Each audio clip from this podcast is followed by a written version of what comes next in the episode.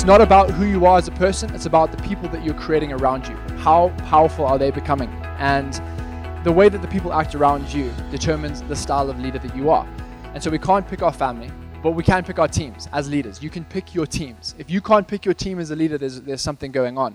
Or at least you can shape your team. So today we're talking about solution driven. Solution driven. How many of you ever met someone who comes into the room and all they ever bring you is problems? You can see it, and it's almost like they get they get high on it. Like they come in and they're like, guess what?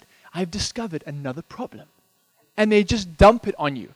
And, and, and you know it. You, it's the knock at the door, it's the look in the eye, and you, you almost avoid these people because all they do is bring you problems. It's like that's the one thing they love doing. They love going and finding problems and then coming to you as the leader and just dumping it on your desk. And so, how many people feel like you have way too many problems coming on your desk on a daily basis? And they're just dumped on you. So, here, here's the thing with problems. Someone said this, a quote, and I think it's quite appropriate. It says, Never tell anyone your problems because 85% of people will actually think you like your problem. So, if you bring your problems, so many people own their problems like they own their babies. So many people own their problems like, like they own their, their, their entertainment life. It's literally like they come and they say, I found the problem, here it is, and it's an issue. What does problems do to momentum? It kills it, right? Well, what does a people problem do to momentum? If you come in or you hear someone and they say, hey, listen, we've got a huge issue with person so and so, what does that do to momentum? It kills it, right? If you have a technical problem, how many of you have ever had a technical problem, right? Where's the IT guy? And, and someone comes in and says, hey, we have a technical problem. What does that do to your momentum? Why, why does it kill momentum? Why does a problem by itself kill momentum? You need to start thinking how to solve it. And if you are a bottleneck leader, every problem will come to you, and you'll be the one figuring out how to solve every problem that comes to your desk. What do we do to this issue? Now, one thing we could do is tell all our team never ever bring us problems. Just sweep it under the rug. Let it fester, let it get moldy, and let it get worse. Better not to know than to try and address too many problems. Anyone ever feel like that before? You're like, just don't tell me, please. Don't tell me problems. You see that guy, that guy who loves telling you problems. You see him peer through the window. You know as soon as he knocks, even the way he knocks, it's like a problematic knock. It's like, ga, ga, ga, ga, ga. Like, there's a problem, problem, problem, problem. It's an issue, issue, issue, issue. And you're like, oh my gosh. And then he opens it up. He says, we have a problem. And you're like, are you serious, mate? You just, you just destroyed every ounce of momentum that was happening in my day. So, how do we make sure that when we see the problem, the momentum actually goes up? Because here's the thing without problems, we don't have heroes. Without problems, we don't have superstars. Without problems, we don't have geniuses. And without problems, we have nothing to do. So, how do we change the way we look at problems? What's the best way?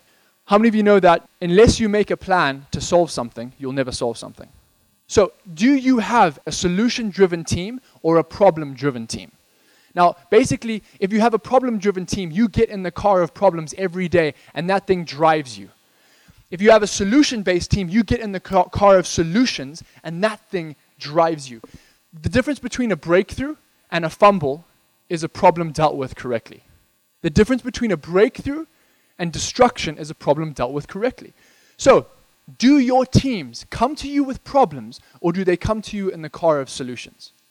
Because here's what you have to do now, if a client comes and asks you something that's normally not on the books or normally not in your job description, uh, how many of us would say no today? You, would be like, no, sorry. You can never ever say no, but you always have to give options. So in this case, with your teams, you can, ne- you, you can never allow your team to bring you problems, but problems mixed with solutions. Here's the thing about making sure that your team plays the game correctly. If you allow whining in your house, if you have kids, if you allow whining in your house, what happens? Kids whine. It's a wine festival every day, and not the good kind of wine festival, the bad kind of wine festival. And, and what happens is, once you allow whining in your house, guess what? Your house becomes the wine house. Once you allow problem driven conversations in your department or in your teams, your team becomes a problem driven team. And the whole time, it's like people love the problem. It's like we're spending so much time on check out the problem, check how bad it is. It is destructive, it will destroy us. Leader, please help us. Take me to your leader. And the leader is surrounded by these people giving them problems. And you're saying, Are you guys kidding me? So, what happens when someone brings you a problem? Are you energized by that? No, you're de energized. What happens when someone brings you a solution? You get super energized. So, two things you can tell your team to do that will change the way your team runs and operates. Number one, always bring options.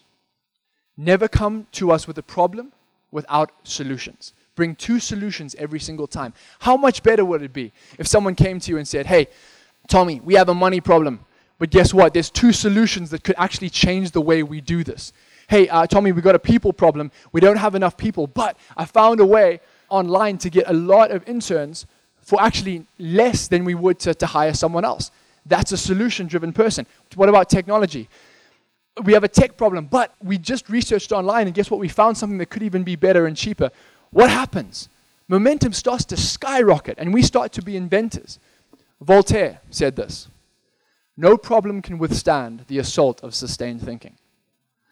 So if you have a problem, either you're bringing your value to the problem or you're just shoving it to the leader and decreasing your value.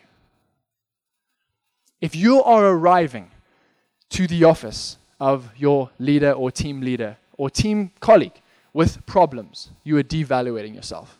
If you arrive with problems and a solution that keeps momentum going, guess what? you're irreplaceable. Because it's not about the problems anymore.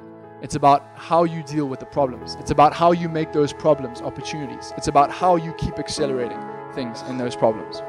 Problems bring out the best in you, they bring out the worst in you. You choose the way that it changes you.